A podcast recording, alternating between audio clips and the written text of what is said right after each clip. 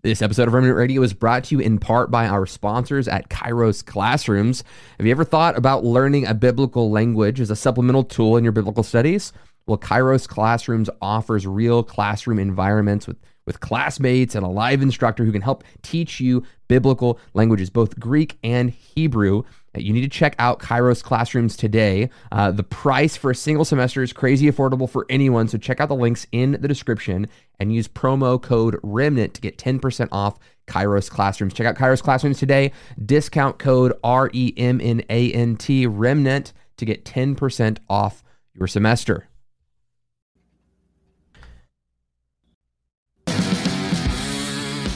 You are watching The Remnant Radio, a crowd-funded show where we interview pastors, teachers, historians, and theologians from different churches and denominations. My name is Joshua Lewis, and this is my co-host Michael Rowntree. Together, we want to help you break outside of your theological echo chambers. If you're interested in learning about history, theology, or the gifts of the Spirit, this is the show for you. Hey, everybody, we got an awesome program for you today. We're going to be talking with Dr. Tim Mackie over at the Bible Project. We're discussing the Sermon on the Mount. It's an exciting uh, conversation that we're going to be diving into. But before we do that, I want to remind you to subscribe to the channel. Uh, we've got lots of content just like this coming out. Uh, Tim Mackie's been on the program before. We've talked about celestial beings in the heavens. We've talked about the tree of life and all that fun stuff. So, so you can go back and watch those videos after this program. Uh, but if you want to be notified when we have guests coming on that, man, you're really interested in, make sure to subscribe to the newsletter, which can be found in the links of the description. It's the best way to get notified with all the different stuff we've got going on. So I've got Tim with me. I've got Michael with me. Before I introduce Tim, Michael, you want to tell me a little bit about uh, your love and passion for the Sermon on the Mount? I I love and am passionate about the Sermon on the Mount. That was uh, no, so I've, lame. I have uh, preached through the book of Matthew before and spent a number of weeks on the Sermon on the Mount, so I'm interested to hear Tim's takes. Uh, Tim, I love your stuff with the Bible Project and uh, listen to it with my kids. That's uh, one of the things we do for family Bible study because I, mm. I like the way. Um, in fact, my favorite commentaries are all the always the ones that don't just focus on like the bark of the tree, but help me see the forest. Like they follow mm. the storyline. You do that really well, but also. Mm the bigger storyline of scripture and pointing to Jesus. Those are like the two big ones hmm. to me. So hmm. Bible Project does a phenomenal job at that and I I love using that in our family Bible studies as well as for personal edification. And mm. Um, mm. and then it's always fun to interview you because I feel like I'm talking to a cartoon. So there's that too. that's messed up. That's a new, that's a new one. I, am quite. Oh, I'm so used that, to hearing your voice sure behind an illustration. Yeah, yeah. So, makes total sense in our. But it, it would be okay world. for me if you said like whenever you hear my voice, you just picture like a deer with sunglasses. there, there you go. I mean, for well, at this moment, I I see that. one of those right behind your head. So that, right, that's right. well, Tim, for people who are living under a rock and aren't familiar with the Bible Project, maybe you should start off telling us a little about yourself and your ministry before we talk about Sermon on the Mount stuff. Yeah, sure. Um, it's good to be here talking with you guys, and let's see. Right now, in my at least vocational life, um, I'm working on a project with my friend John uh, called the Bible Project, and we started it almost 10, 10 years ago. In the spring, we'll turn ten, um, which is the age awesome. of one of my sons. Crazy. Um, so we began making by short uh, by making short explainer videos uh, for books of the Bible and then themes that run through the Bible as a YouTube channel. That's how we started life, and then um, we started recording all the conversations that we had in the making of the videos, and that became our podcast. It's now a big part of what we do. And then I started uh, teaching classes that I used to teach at a local seminary, and just thought, well, what if we taught them and then made all that Bible goodness available for free to our audience? And so we've been doing that for a few years. And so now it's kind of like a multimedia Bible education resource that's available for free. Yeah, that's what we do. And it's fantastic. And, and like Michael said, both the podcast uh, and the animations that you guys are doing, I think are are fantastic. You know, I send them around constantly when people have questions about things. I, I can often just reference a quick video or send a longer podcast series mm. even mm. that answers mm. this question. So yeah. we're super thankful for the stuff that you've done in resourcing the body of Christ. Well, let's talk about Sermon on the Mount. What is the Sermon on the Mount? Give us some cultural context, historical context. When does it happen? Um, yeah. How is it written? Yeah. Is there any is there any fancy way that it's written so that, so, so that we can see the forest through the trees, as it were, proverbially? Um, oh man. Okay, sure. You just you just gave me five wonderful questions, like bound up in one. Um, so the Sermon on the Mount is a traditional name to refer to three chapters in the Gospel according to Matthew in in our Bibles, and it's a long speech. It's actually the first uh, speech given by Jesus in Matthew's account of the story of Jesus, and um, the context he provides for it um, it's not called the Sermon on the Mount in Matthew's presentation. Um, Jesus, in the previous chapter, Matthew chapter 4, just um, went through his wilderness testing and then went up to his home region in Galilee. And we're told that he went around announcing uh, the good news about the kingdom of the skies, the kingdom of God. Um, he was telling people to change change their life direction, to repent, turn around because the kingdom of the skies is at hand, has come near. And then he, we're told that he went around to villages in Galilee teaching uh, the good news of the kingdom, announcing it, and then healing sick people. And then he went up on a hillside and opened his mouth and gathered his followers and said, and then you get uh, the Sermon on the Mount. So uh, um, it's the first block of Jesus' teaching. And really, I think Matthew has given us his title for what this first speech is, uh, which is the good news about the kingdom arriving here on earth as it is in heaven. Um, so we call it the Sermon on the Mount. I think Matthew's title is a little more exciting. Um, so what I think what Matthew's done is he has brought together. Um, sort you could think of it many ways. One silly way is like it's the greatest hits of what Jesus said when he walked into a village in Galilee? Like, what did he say? What kinds of things would he talk about? What did it mean to hear Jesus announcing the good news of the kingdom of God? And Matthew provides this uh, speech. What's interesting about this speech is, um, you know, there's four gospel accounts in the New Testament, um, and then three of them are really similar and in some way come from the same source traditions. This is a centuries old conversation among biblical scholars, but uh, Matthew, Mark, and Luke are all really closely related in a special way. And what's fascinating is you can find many of the same teachings that are in Matthew chapters 5 through 7 in Mark and in Luke, but they're scattered throughout different parts of those stories. And so um, this has been a point of debate in uh, among b- biblical scholars about Matthew.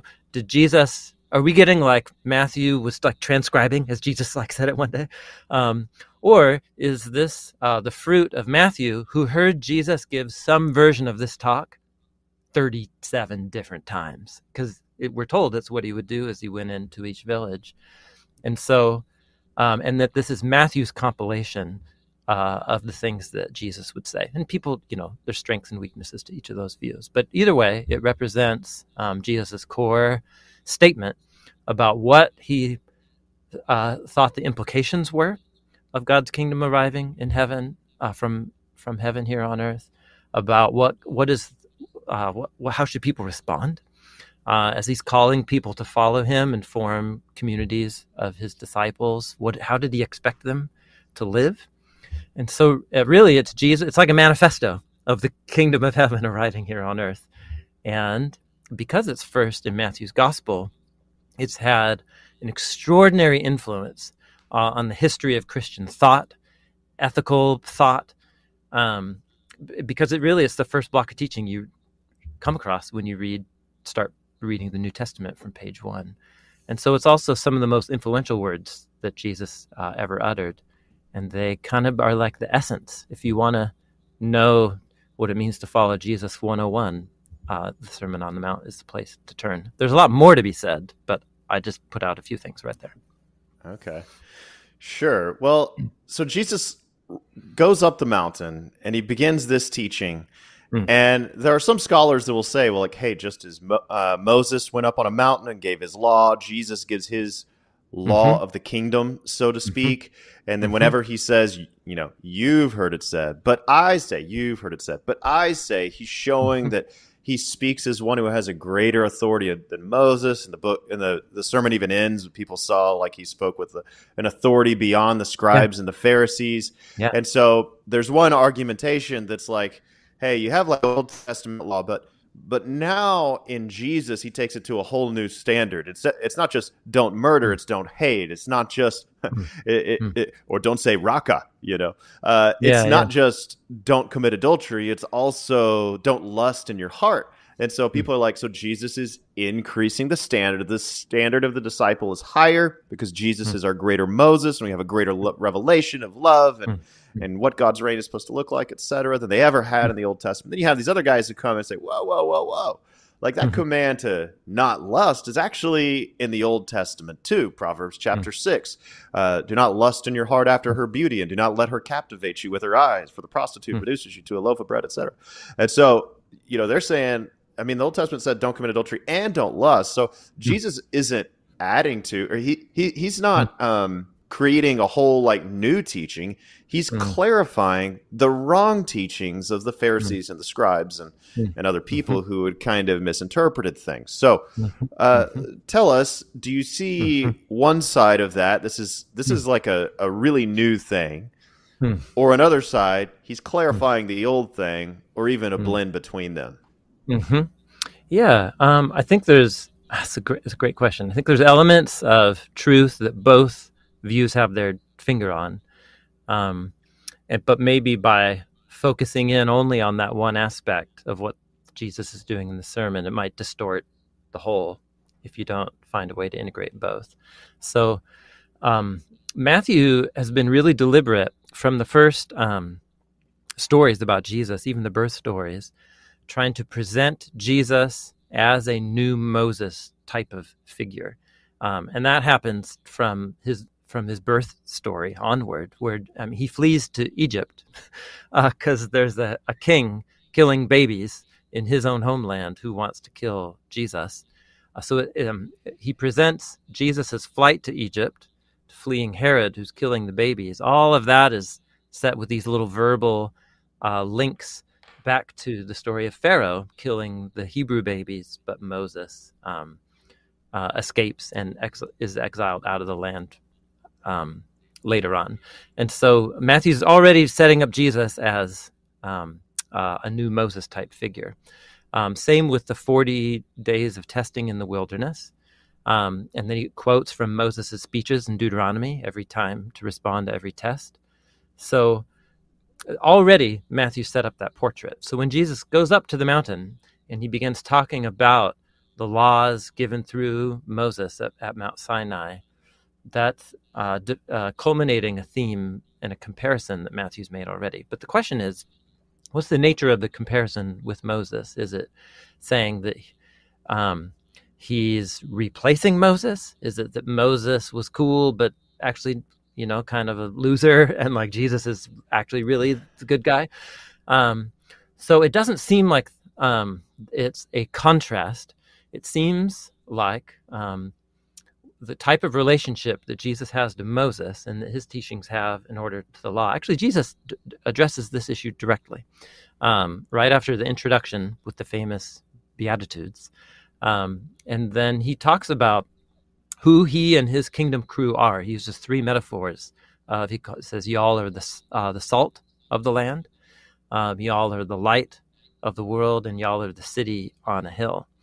And in those three metaphors, Jesus is uh, pulling on three threads that come right out of uh, the Torah and the prophets, Israel's scriptures. Salt is one of the main metaphors used in um, Leviticus and Numbers for the God's long-lasting covenant with Israel. Because salt, I mean, people used it to, for seasoning, but for the most part, salt played a role in preserving food for a long time, which is pretty cool because humans need food to survive. Um, so salt was associated with making things last a long time. And so the idea of God's long lasting covenant.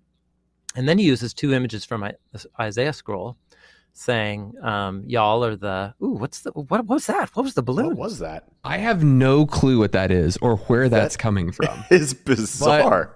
I I, That was awesome. Did you get like a balloon virus on your eCam, I Josh? don't. It must be, guys. I have no clue. I clicked bizarre. nothing. I mean, what's going to pop up next? I, that's what I want to know. Who knows? It's Talk kinda more about really. celebratory things. Maybe it, it's I, I generated. I'm gonna look into my settings and see if I can turn that off. But keep going. Yeah. Okay, all That right. was so funny. Maybe I thought it was some like new type of emoji, and you're trying to encourage me, like, "Oh, that was a good point about the salt." That's what it was. That's what it was. Yeah, for those who Um, are listening to this instead of watching, balloons Oh. just flew up on the screen while Tim was talking. So we're kind of like, what is Yeah. going on? and none of us. We Okay, got the system hacked. We, we, we interrupted you, Tim. Uh, To No, you're good, you're good. these are Okay, all right. So light, the, salt, the, the light in city the on the hill. Jesus has pulled these two images uh, from the scroll of the prophet Isaiah, um, which depicted the future hope for God's people Israel as to be God's covenant partners who spread His blessing among the nations. That's why God partnered with Israel long ago in the first place. And Israel, throughout the story of the Hebrew Bible, did a pretty poor job of that. And so Jesus is coming and saying the vision of Isaiah about the city on the hill, a new Jerusalem, shining God's light and life out to the nations. That's what's happening right now as I'm forming this crew. So Jesus has already set up his relationship to Moses and the prophets that he is bringing about through his teaching and forming of communities, his announcement, what his life is going to be about. And ultimately, I'm, I'm- he has in mind, uh, as you read on, his coming sacrificial death on behalf of sinful Israel and his resurrection, that all of this is going to fulfill. And that's the last uh, way he sets up the relationship with Moses in Matthew, in the sermon, Matthew 5 17. He says, I didn't come to set aside the Torah and prophets, but to fulfill it. So I think, I guess the shorthand way would be I, th- I think his relationship to Moses and his teaching to the laws is a fulfillment approach. In other words, that the the wisdom, the the righteousness and justice of God was revealed in the laws that he gave to Israel through Moses, and those laws were righteous and just and good, uh, but Israel consistently failed to live by them, and that resulted in um, their exile from the land and becoming uh, subjugated to other nations and so on. And so Jesus is claiming that he's arriving to bring that story of the covenant partnership to its fulfillment and to create a renewed Israel who can see the deeper wisdom of God underneath the surface of the laws and then actually live uh, in the name of Jesus uh, to fulfill those laws and become God's covenant partners. I think that's what Jesus is saying. So when he says, You've heard it said, and I say to you, even there's a little there's a little hinge word in Greek there. You've heard it said, and the Greek word is de, and then I say to you. And that Greek word is very flexible. Uh, it can mean it can sometimes mean a contrast based on context, but it can also just be uh, like in addition to or and. So it could equally be translated, "You have heard it said, and I say to you." Um, or if you think there's a contrast going on, you've heard it said, but I say to you. And so we give six case studies. To, uh, six, I should have four. There you go, six. he gives six case studies on what it means to fulfill the law. And what he doesn't say is, um, I've come to fulfill the law, so therefore they don't matter anymore. Uh, what he says is that he's calling his followers to a life of doing right by God and neighbor that surpasses anything that Israel's current teachers are offering, which he calls the scribes and the Pharisees. So uh, I, I think, and then he gives six case studies to show what he means. Um, so we could talk about those, but on the whole, that was not a very concise response. But on the whole, I think a fulfillment storyline approach makes the most sense of how Jesus talks about his own teachings. Well, let's unpack that idea of fulfillment. And, I'm going to keep, I, I don't mean to belabor the point and keep pitting these two positions of great. Jesus wants to get rid of the law of Moses and, or Jesus uh, is just, you know, showing the heart of the law of Moses. But uh, if I'm Mhm. going to push this illustration a little bit harder, Matthew Mm. 5, the verses that you were talking about, I think it's like 17 through something or other. Um, Mhm. You know, Jesus is saying, hey, uh, I didn't come to fulfill the law. Right, or I didn't come to abolish the law; I came to fulfill it. Yeah. And he basically says, like, not not an iota, not, not a not a comma, right? Not an accent Yeah. mark is going to be removed. I'm not right. I'm not trying to remove nothing. And yet, when he fulfills the law, it seems as if things change with the law. Mm. It seems as if the sacrificial system is no longer needed once Christ is sacrificed. It Mm. seems as if Gentiles who are kind of admitted to the covenant community no longer need to be circumcised or follow dietary laws. So, Yeah, yeah. you know, some people who are going to argue these this radically changes the law, what, what Jesus is preaching, and the Mhm. fulfillment language is is kind of shadowed there in in the Sermon on the Mount. But they'll argue, but it's really fully explained in the New Testament, where we see that there is a fundamental change from the Mosaic law to what we have in the New Covenant. So, uh, could you maybe unpack some of that? Mm-hmm. Yeah, it's great. These are all the these are all the questions, man. Those are all the best ones. Um, so maybe one you could answer that question in like a phase one approach, which is in the story up to the story. Let's just stick with the narrative progression of Matthew's account so far. So he, Jesus hasn't died and raised from the dead yet, um, and uh, the mission has not gone out to all of the nations yet. His announcement, as he says just a few chapters later, don't to his disciples, don't go out to the nations yet. We'll, that'll come at some point, but right now we're just focused on the God's covenant partnership with Israel, the lost tribes of Israel, he calls them, or excuse me, the lost sheep of Israel.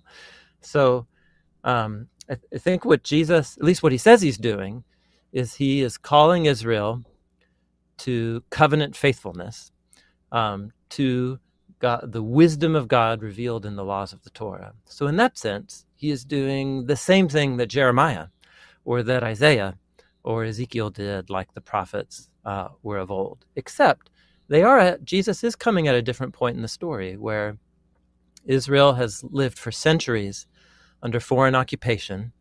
Um, and the prophets interpreted that subjugation to other nations as a, as a punishment, as the consequences for their being um, unfaithful to their covenant with God.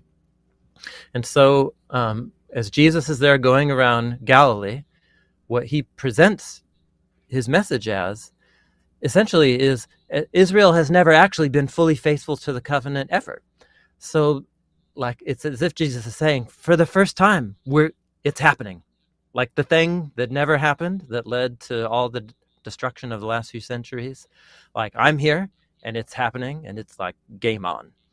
Um, so in that sense, I think it means fulfillment in that the whole storyline of Israel and God is told in the Hebrew Bible is truly coming. Jesus is claiming to to its culminating moment, and because um, the whole point of the biblical story was for God to partner with human partners, and if they live by His wisdom, they become His images of wisdom and and uh, rule and blessing and stewardship here on earth, mirroring God's heavenly rule and wisdom.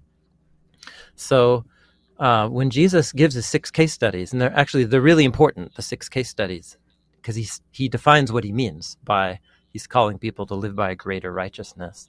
So the first two, um, he just quotes from the Ten Commandments: "Do not murder," and uh, "Do not uh, commit adultery." And he doesn't contrast the law. He doesn't say, "You have heard it said, like, do not murder," but I say, "You can murder." Like he doesn't set his teaching in contrast. What he does is he says, "So what? What?" He poses his question. You have heard it said, but I say to you. And then what he starts talking about is how you know murder you're liable like in a court of law. Um, if you murder someone, and that that's good, and that's right, and that's just, and he's and then he he it's so wonderful the examples that he gives. So then he says, if you call somebody an, uh, a moron, it's the Greek word more, from which we get the word moron.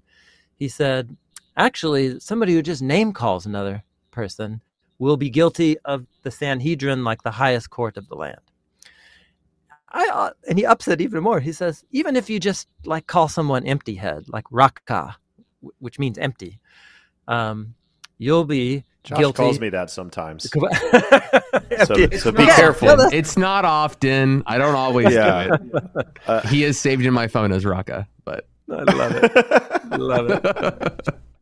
Um, so then he, uh, it's an even less intense, slightly less contempt, contemptible like thing to call somebody em- empty head. Um, but then he says you'll be guilty of the fire of Gehenna.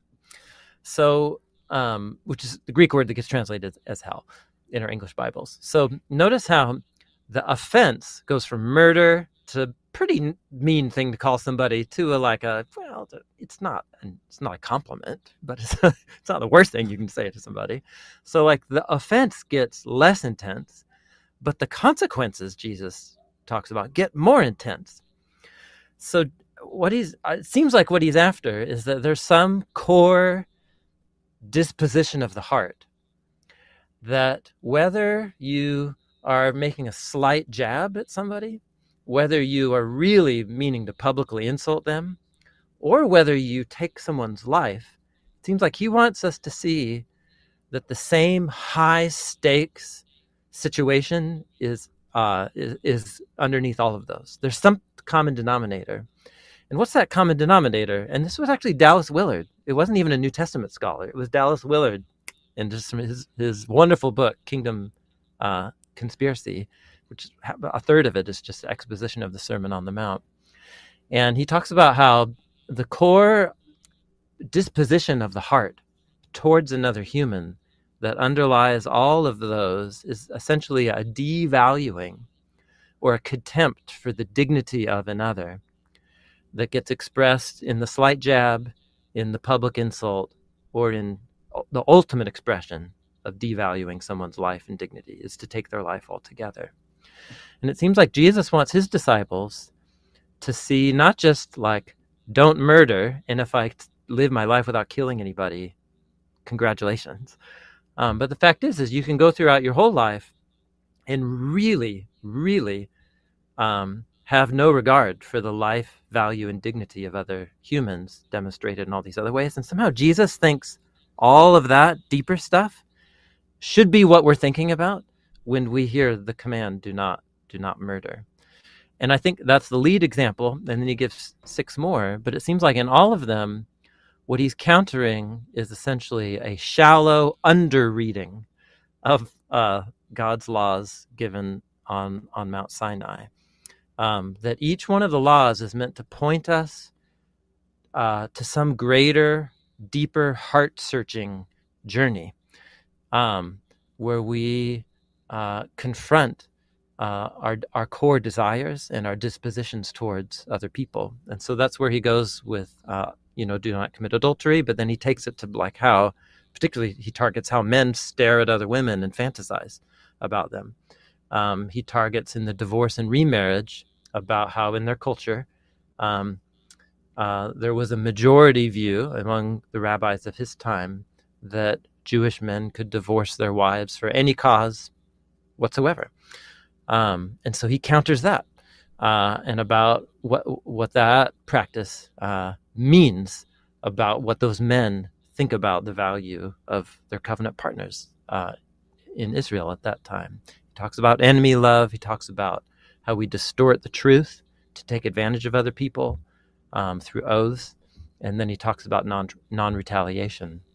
In each of them, he's not saying the opposite of what the laws say but he's also not just cranking up the volume to say like well israel didn't do good so we got to do better it seems to me like he's deepening he's doing wisdom reflection on what the laws of the covenant um, were were all about anyway so that's one way the case studies really are like the double click on what he means by fulfilling the law but there's a lot more to talk about in those case studies i just right. did a brief survey Okay. Well, let, us maybe dive into. Let's go with the oath one. Okay. Oh, yeah. So I'll play perfect. devil's advocate here. Please. Uh, someone might, uh, like, if I was to push for the opposite view, I might say, well, mm-hmm. hey, in the Old Testament, like Moses actually spells out here is how you're supposed to do oaths. Mm-hmm. And then Jesus comes along and he says, don't do oaths. Mm-hmm. And so the person mm-hmm. who has more of a Jesus is giving a new view, not a clarification yeah. of the old view. Somebody yeah. who's coming from that perspective, they're going to look at the oaths and say, yeah. that looks new because it looks like it actually contradicts what Moses says. So could you maybe uh, zoom in a few times on that, and help us see kind of how you would understand it? Yeah, totally. That's great. That's a great example. Um, so it, it's actually it's analogous.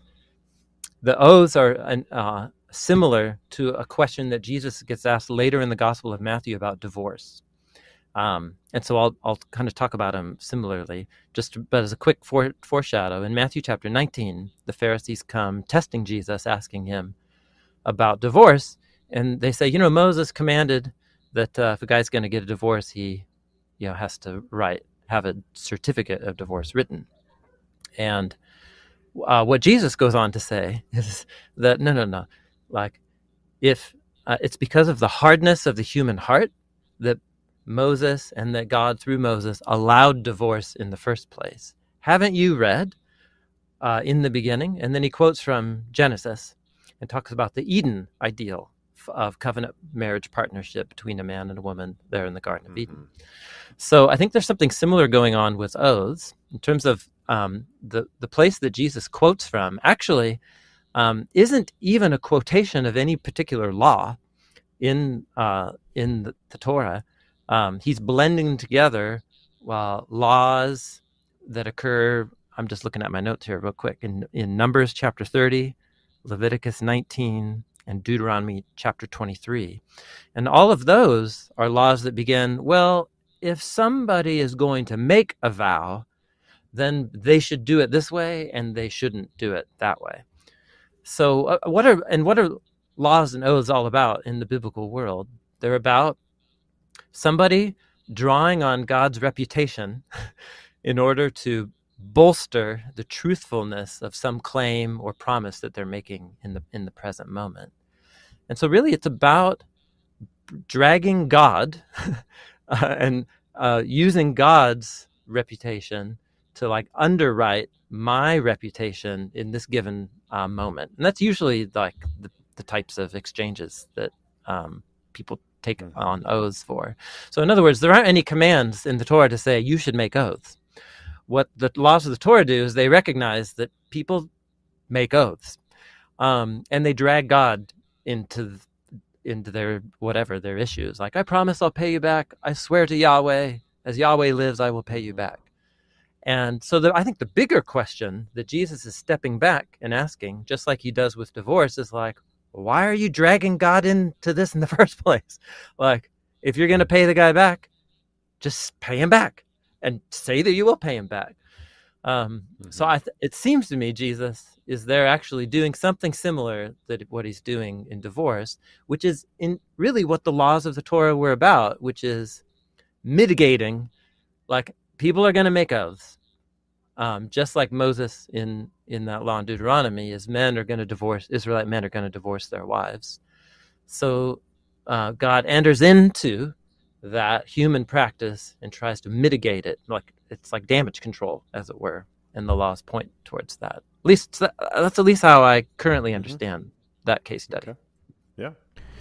So I'm I'm kind of gauging through the the damage control part. How does that yeah. makes how does that work into the New Testament?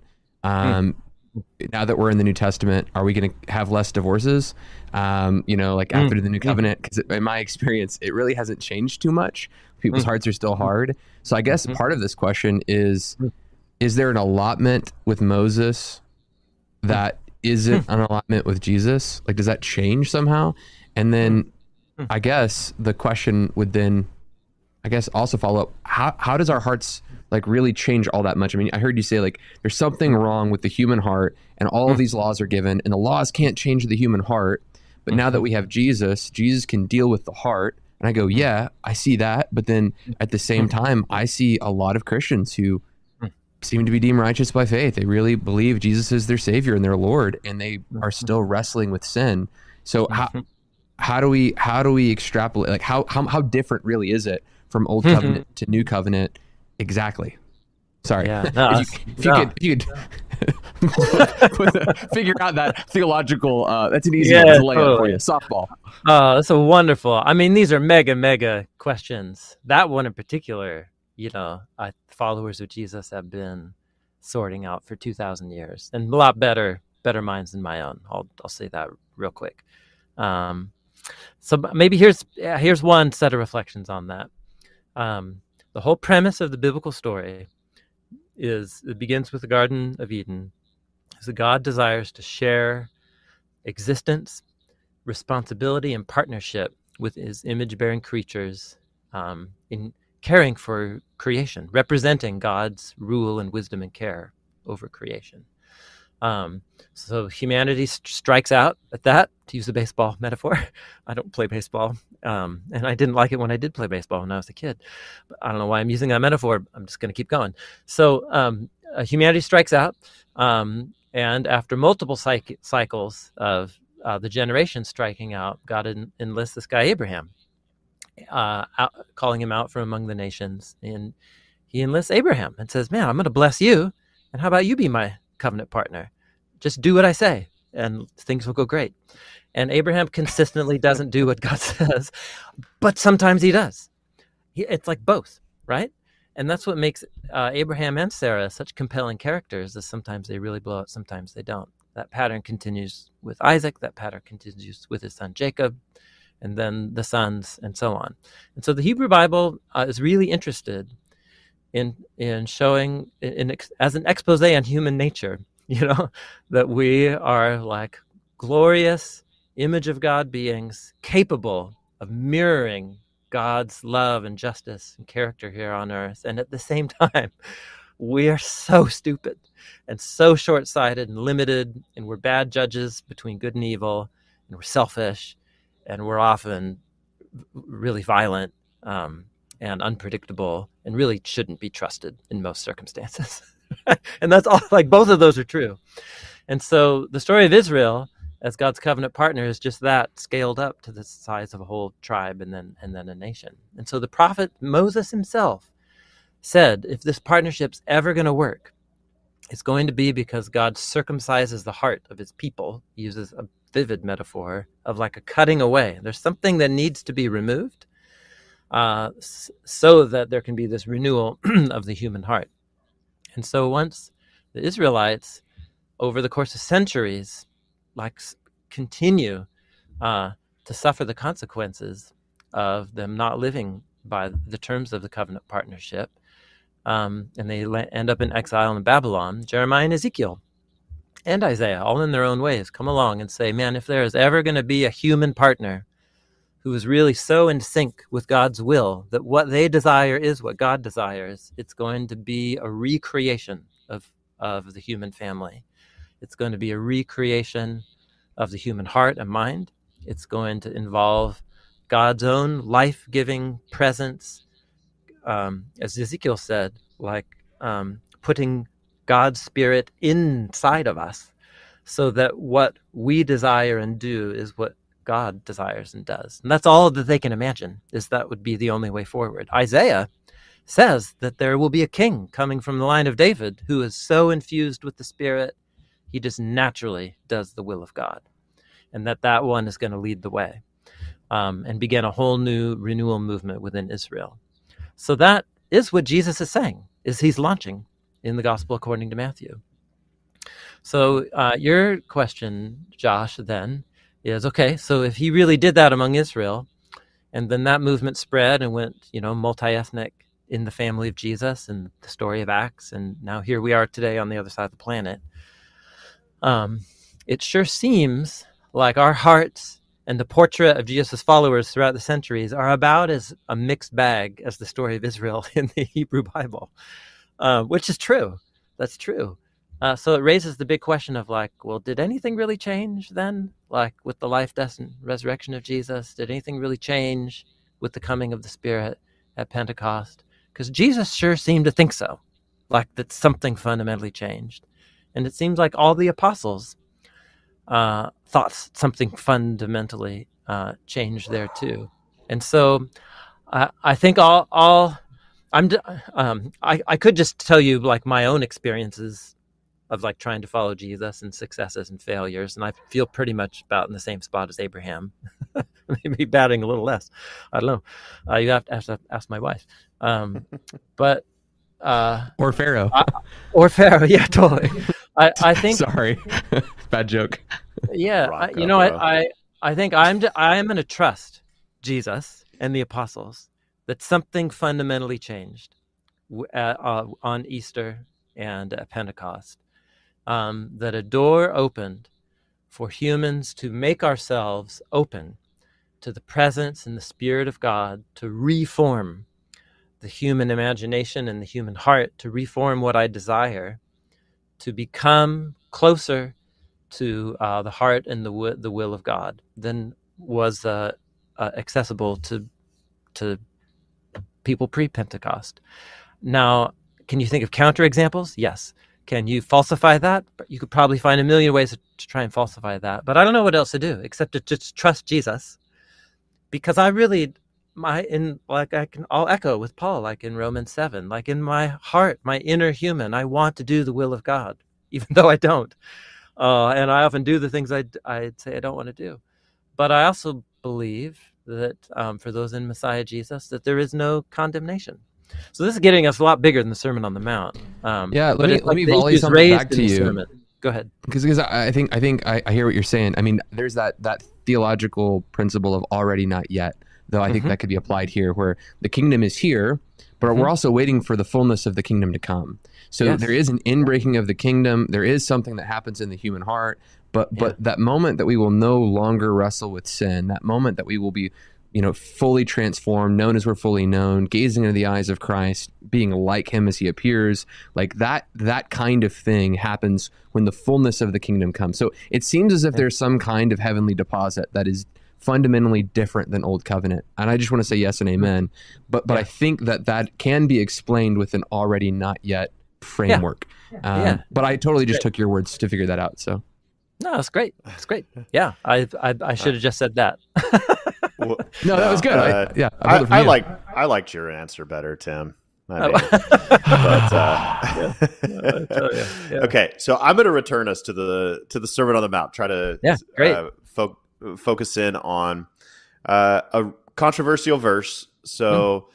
well, mm. gosh, a couple of controversial verses. One is uh, chapter 5, verse 20, where it's mm. like, hey, if your righteousness doesn't exceed the yeah. scribes and the Pharisees, you're not even going to enter the kingdom of heaven.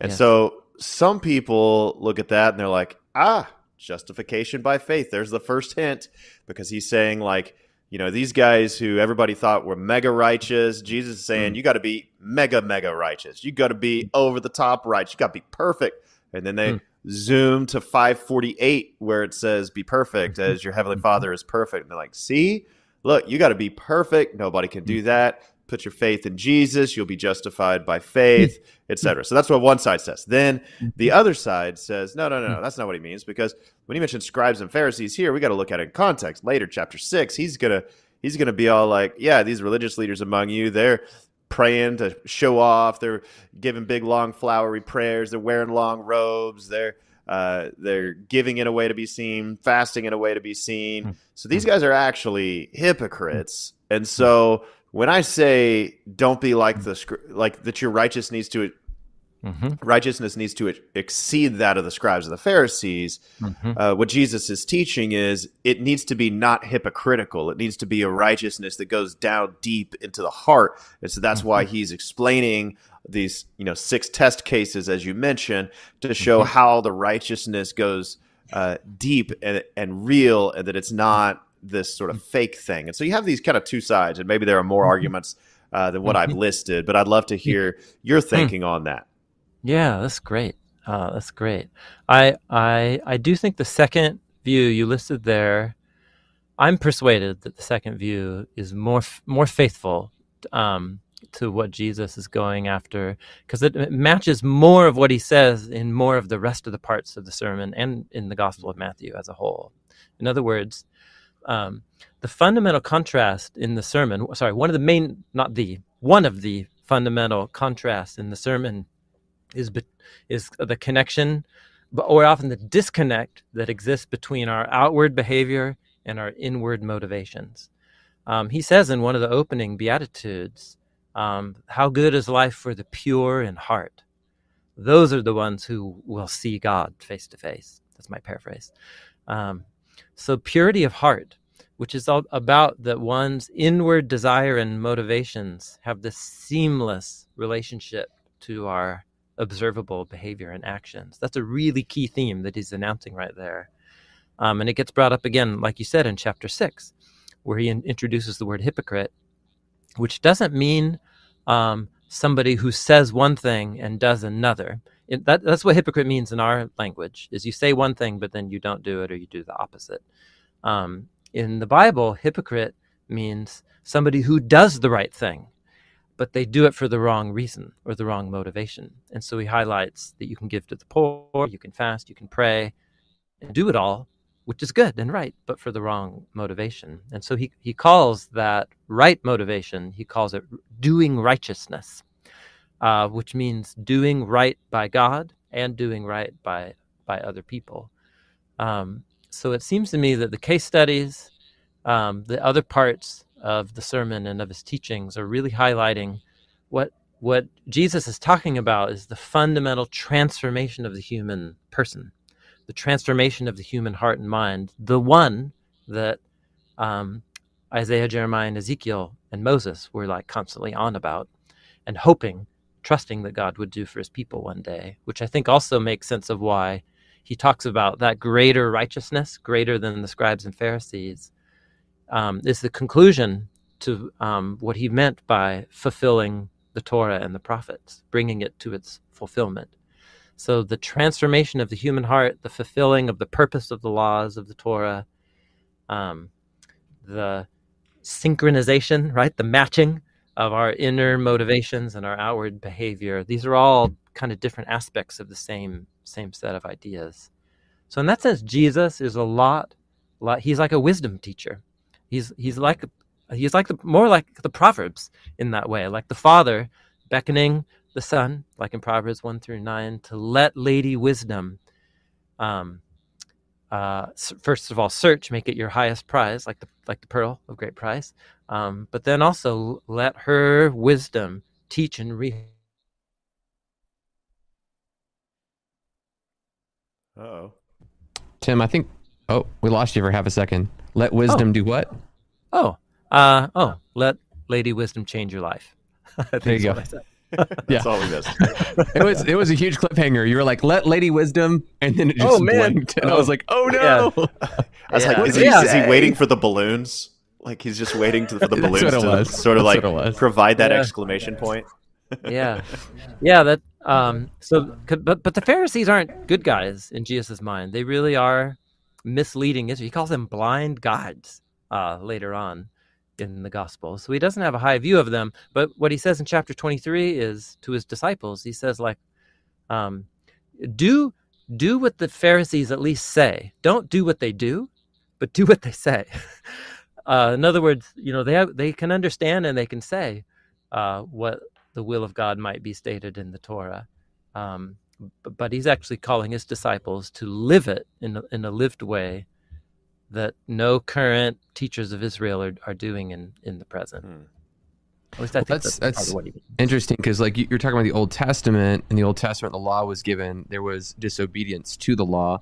In the Hmm. New Testament, the problem seems to be different in the days of Jesus. They're actually doing the things of the law, but their heart still isn't fixed. So the problem of the Old Testament is Hmm. carried over into the days of Jesus, even with the Pharisees and Sadducees. When you think the law is actually being Yeah. fulfilled, it's actually being obeyed. Well, it's not Yeah, really because the heart of the issue is wrong. And, and this is probably a good time to talk about the love God, love people kind of commands in the Mm. Beatitudes. So so maybe unpack that for us and talk about how that the law and the prophets like terminate on this. They, that this is the Mm. this is the thing, um, and how we are to use that. And yeah, so so maybe talk about that. I might have a follow up question, but maybe Mm. I'll just let you know what it is now, so you can maybe take a stab at it if you want. That idea that some people use this love God, love people as a way to say I don't follow any other rule in the Bible except for this idea. And as long as I'm, it may even look like I'm breaking a rule in the Bible, but as long as I can chalk it up to loving people, I can get away with it. So that would be my follow up. yeah, interesting. Yeah, that's a great man. Um, uh, all of a sudden, one hour is just not enough time, is it? That's Um, right. Yeah. Yeah. So, yeah, later on in Matthew, Jesus is asked by a Bible nerd of his day, um, what's the most important command, right? It's a, well known story. What's the most important command in the Torah? Um, and Jesus proceeds to uh, list two commands and calls them the first greatest command and then the second greatest command.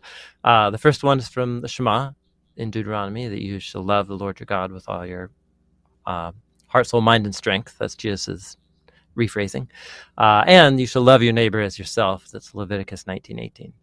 Um, and he's uh, and he's he says like this is the Torah and the prophets. So what's interesting is that in the Sermon on the Mount, um, loving God and loving neighbor comes up as ideas, but not that short little formulation. Um, he does talk about loving your enemy, um, and that loving your neighbor um, as you love yourself involves loving your enemy. And so, in one of the case studies, he actually counters the way that uh, Leviticus 19:18, uh, "Love your neighbor as yourself." He's count when he, when Jesus says, um, "You have heard it said, you shall love your neighbor but hate your enemy." That's that's what he quotes, and he says, "And I say to you." And there's no law that says hate your enemy in the right. in the laws of the Torah. So what he's quoting there is how that law is being interpreted by some of Israel's teachers at the time, mm-hmm. and he counters the current teaching um, to uh, expand the definition of neighbor to include even somebody who is your enemy. Um, and, and so then, but there's a lot more rabbit holes in that case study, so I won't go any further down it. What's interesting is that um, when he when he talks about I'm here to fulfill the Torah and the prophets, the law and the prophets, and then he quotes from "You shall love, you know, your neighbor as yourself." Then um, on the other side, in the, this cool mat, the sermon. Oh, did we haven't talked about the literary design of the Sermon on the Mount? It's so beautiful how Jesus, how this whole speech is crafted. Um, but uh, at the conclusion of the main body of the speech, the last line is Matthew 7, verse 12. It's the golden rule. Um, what would you desire that others should do to you? Do also to them, because this is the law and the prophets. So he brings up the law and the prophets at the beginning of kind of the center of the speech and at the at the conclusion of the center of the speech. And here he talks about fulfilling the law, and here he talks about doing to others what um, you desire to do to them. It's a line that I repeat to my two sons every day, multiple times a day. Um, uh, and it's such a well well known um, rule. What is so interesting is there the wording that Jesus chose for the golden rule was directly inspired um, by debates and conversations that rabbis of his time were happening about what it means to love your neighbor as yourself. Because if you love your neighbor as yourself, Rabbi Hillel used to say, then you shall not do any harm to him that you would not want done to yourself don't do to your neighbor what you wouldn't want your neighbor to do to you. And so Jesus actually does take the love God and love your neighbor um, heartbeat of the laws of the Torah, and he wraps it, though, in his own creative rephrasings about fulfilling the law and the prophets and about the golden rule here. And both of them have underneath them, their kind of animating heartbeat is a positive desire, which is whatever whatever I'm engaged in in the moment. It's an opportunity to express my love for God and my love for the, the fellow humans around me. So uh, it doesn't seem to me that Jesus is taking that, however, as a replacement um, for the laws of the Torah, or even like a condensed summary, like you could summarize all the laws. He says all the laws are fulfilled in this. Um, in, in other words, that as uh, that love is an animating energy that will express itself in a variety of different circumstances. So various, you know, that you could never make enough laws to cover all the circumstances. And so, as long as you have loving God and loving neighbor as your heartbeat, um, you have the essence of the thing. But um, there is a lot more that needs to be said to give us wisdom for how would it apply in this situation. How does it apply when a Roman soldier forces you to carry his bag a mile? How does it apply when you're being sued? How does it apply when you're in a really difficult marriage? Um, how to right and and that's what the rest of the Sermon on the Mount is kind of working out these case studies um, and examples of what it means to love God and neighbor. So I, I don't know if I'm uh, directly responding to the heart of your question, though, Josh. It's fantastic. No, I think that's good. I think you answered both. Yeah. Okay. So I was going to ask you about the retaliation section because I'm like really mm. curious to know what you mm. think about like, mm-hmm. uh, you know, hey, if somebody is like attacking my wife and kids, do I have to be like, or, uh, you know, if they're like attacking one kid, mm. do I, in the spirit mm. of the Sermon on the Mount, have to give them my other kid also? You know, like you yep. go ahead and attack my oh whole my family. Gosh. Yeah, that got you know, so dark. I know it did. So hmm. uh, my point is that on a practical yeah. level, it feels really extreme. I really wanted to go there, but gosh, we have five yeah. minutes. So I'm gonna I'm gonna do a toss up here. You can answer either one. All right. The other one is you just said the literary structure of the Sermon on the Mount is gorgeous, uh. and I love structure in yeah, uh, yeah. In scripture and just kind of because the structure itself communicates. And so, uh, mm-hmm. man, just just pick one. just pick one and go for it. Whatever you want. What if do. I tried to do both? Can I want me to try go and do both? Yeah. I'm trying to be really yeah. concise. Um, sure. Uh, I, well, at least I'll just say when it comes to the to uh, the re- the retaliation, um, uh, I think it's really important to recognize the historical context in which Jesus uttered those words. I think that's just the main thing I'll say.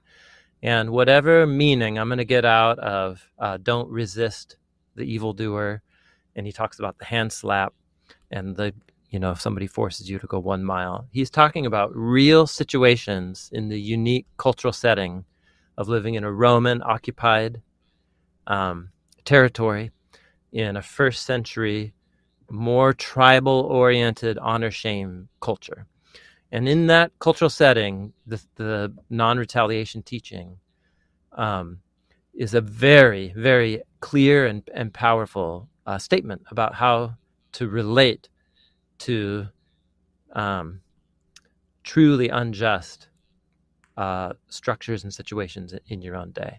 So I just more that I would just invite people. Um, I learned most and best from uh, Richard T. France's Matthew commentary, um, mm-hmm. W.D. Davies and Dale Allison's Matthew commentary do deep, deep dives into that historical context that transformed uh, a lot of uh, how those sayings at least strike me. That's, that's what I'll say to the first one.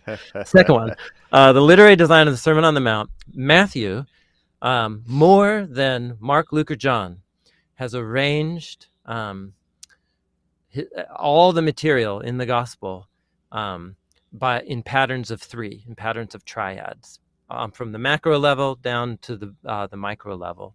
And the Sermon on the Mount uh, is an exquisite case study um, in the in the use of three part design patterns um, to to put together uh, the Sermon on the Mount and how it flows. It begins with an introduction that has the three times three uh, blessings, the Beatitudes and then uh, three metaphors of the salt, the light, and the city, and that makes up the introduction.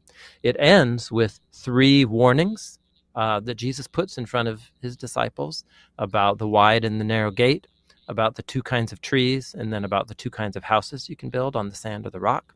That's the intro and the conclusion. And then the internal part of it um, has three main parts. One is about fulfilling the Torah, um, and then he gives two times three case studies in that. So it makes it a, a kind of a three part shape. There's the intro about fulfilling the Torah, and then three case studies, and then three case studies.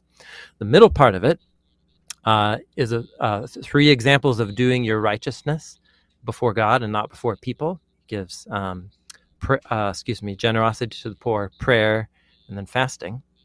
And then uh, there are three movements on how one relates to God and neighbor when it comes to money and difficult relationships.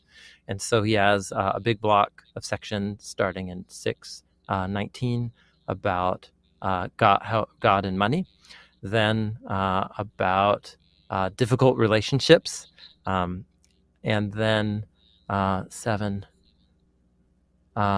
Oh, about difficult relationships, and then um, uh, and then the golden rule. Sorry, is the one at at the end there. So three three parts, three big parts. The middle part has three parts. Each of those parts has three parts, and then dude, the middle part of the middle part of the middle part, which is the case studies about do, doing righteousness before God and not before others. Remember, there were three. It was given mm-hmm. to the mm-hmm. poor, prayer, and then fasting. Prayer is the longest one. It's the middle one, and then he has a little intro statement, and then he has a little concluding statement, and the center of that piece is the Lord's Prayer, which is two sets of three lines each.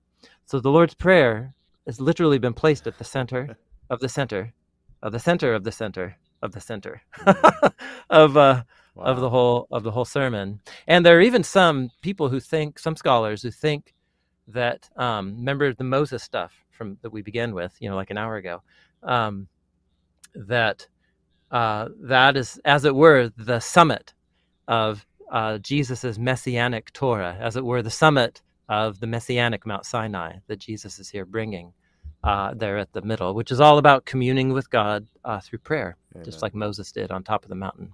I'm, I, don't, I don't know if I buy that one, but it, it's pretty cool to imagine nonetheless. No, but you can't argue with the fact that the prayer is at the center, of the center, the center, the center. Ah, so beautiful. I love that. It's like satisfying. it's like a good sneeze. It really is. Yeah. I, I want to say Selah after that. Yeah, so, uh, Tim, uh, thank you so much for joining us. We're at that time, five o'clock. So, uh, time for us to wrap up the show. I, I, I could throw it out and say if there's any any sort of nutshell, any uh, any sort of closing remark that you would like for our viewers to have, or Josh, if you mm. do, um, mm. we can uh, maybe share a quick nutshell and uh, and then we'll wrap up. So, Josh, do you have anything? Uh, man, I just I think the Sermon on the Mount is a kind of beautiful story about the inbreaking of the kingdom and the kind of principles that the kingdom is going to live by forever and ever. So, mm-hmm. yeah, it's it is an inbreaking of the kingdom and the laws or rules of that said kingdom. Um, mm-hmm. But but as we live in this present age, is an opportunity for us to kind of look outside of ourselves, right? Um, you know, those who are pure in heart will see God well, I want to see God, but I'm just not pure in heart. Like I'm just, I'm not there. So it makes me look outside of myself for righteousness. It, it, in some sense is a crushing weight, but it's a crushing weight that I can look to Christ to fulfill because I, I just haven't. So mm-hmm. in, in, some sense, the it gives us a great rubric for what God wants His kingdom to look like right now. But it also gives us a beautiful opportunity to look outside of ourselves and look to Christ who fulfills the law um, and and perfectly obeys the law. So uh, as much as that is our aim, and we're striving for perfect love of God and perfect love of neighbor and and perfectly pure hearts and and perfectly poor in spirit, um, and literally one of the commandments in the Beatitudes, you know. Uh, mm-hmm. uh, be perfect for your heavenly father is perfect like it's a pretty high standard right so so as much as it is a standard of what the kingdom looks like um, mm-hmm. also realize and have grace for your heart that this is something that Christ fulfills. And, and, your righteousness isn't tied up in your ability to perfectly fulfill all of these commands as much as it is we're actually leaning on Christ's power and Christ's mm. spirit to empower us to fulfill these commands for his name and glory. So uh, that's that's my little sermonette there at the end. Uh, Tim, mm-hmm. any closing thoughts? Mm. Um, uh, two two thoughts, and more these are just things that if you're watching or listening, you could do with the sermon to take your thoughts deeper. One is to commit it to memory. Um, it was designed to be easy to remember, which is why we're still talking about its most famous line still today. Uh, it's actually not that hard to commit to memory. If you work at it, it's been designed to be easy to memorize, and it will do something to you if you really get these words of Jesus into your heart. Hmm. Um, another thing that you could do with the sermon is after memorizing it, to then take a thoughtful read through the rest of um, Matthew's account of Jesus' story, the Gospel of Matthew, and look for all the places where Jesus speaks or lives out his own values and teachings in the Sermon on the Mount. And I, at least I have discovered that it seems like Matthew has given us the life of Jesus, like you were saying, Josh, as the perfect embodiment not just an illustration, but as the embodiment of the kind of human he called his followers to be, because he was that on our behalf. And so, studying Matthew to see how the Sermon on the Mount looks like in one particular human life, that's the story of Jesus that comes in the rest of Matthew's account. Wow. You're motivating me to maybe want to memorize the Sermon on the Mount. Mm, I'm just saying. Hmm. Yeah. I'm just saying. Well, cool. Guys, uh, Tim, thanks again for coming on the show, and yeah. everybody else, thanks, uh, thanks so much for joining us. And uh, make sure you hit that like and subscribe button. Share this episode around if you can. Uh, don't forget and hit those links in the description. Uh, you can support us through Patreon or PayPal, or uh, also consider following our newsletter. this week we have an extra episode on Tuesday. we're going to talk about the IHOP situation a little bit. And then on Wednesday, we're going to continue responding to the cessationist documentary. So uh, stay tuned. More episodes coming out this week. Thank you guys so much for joining us. God bless you and have a great week.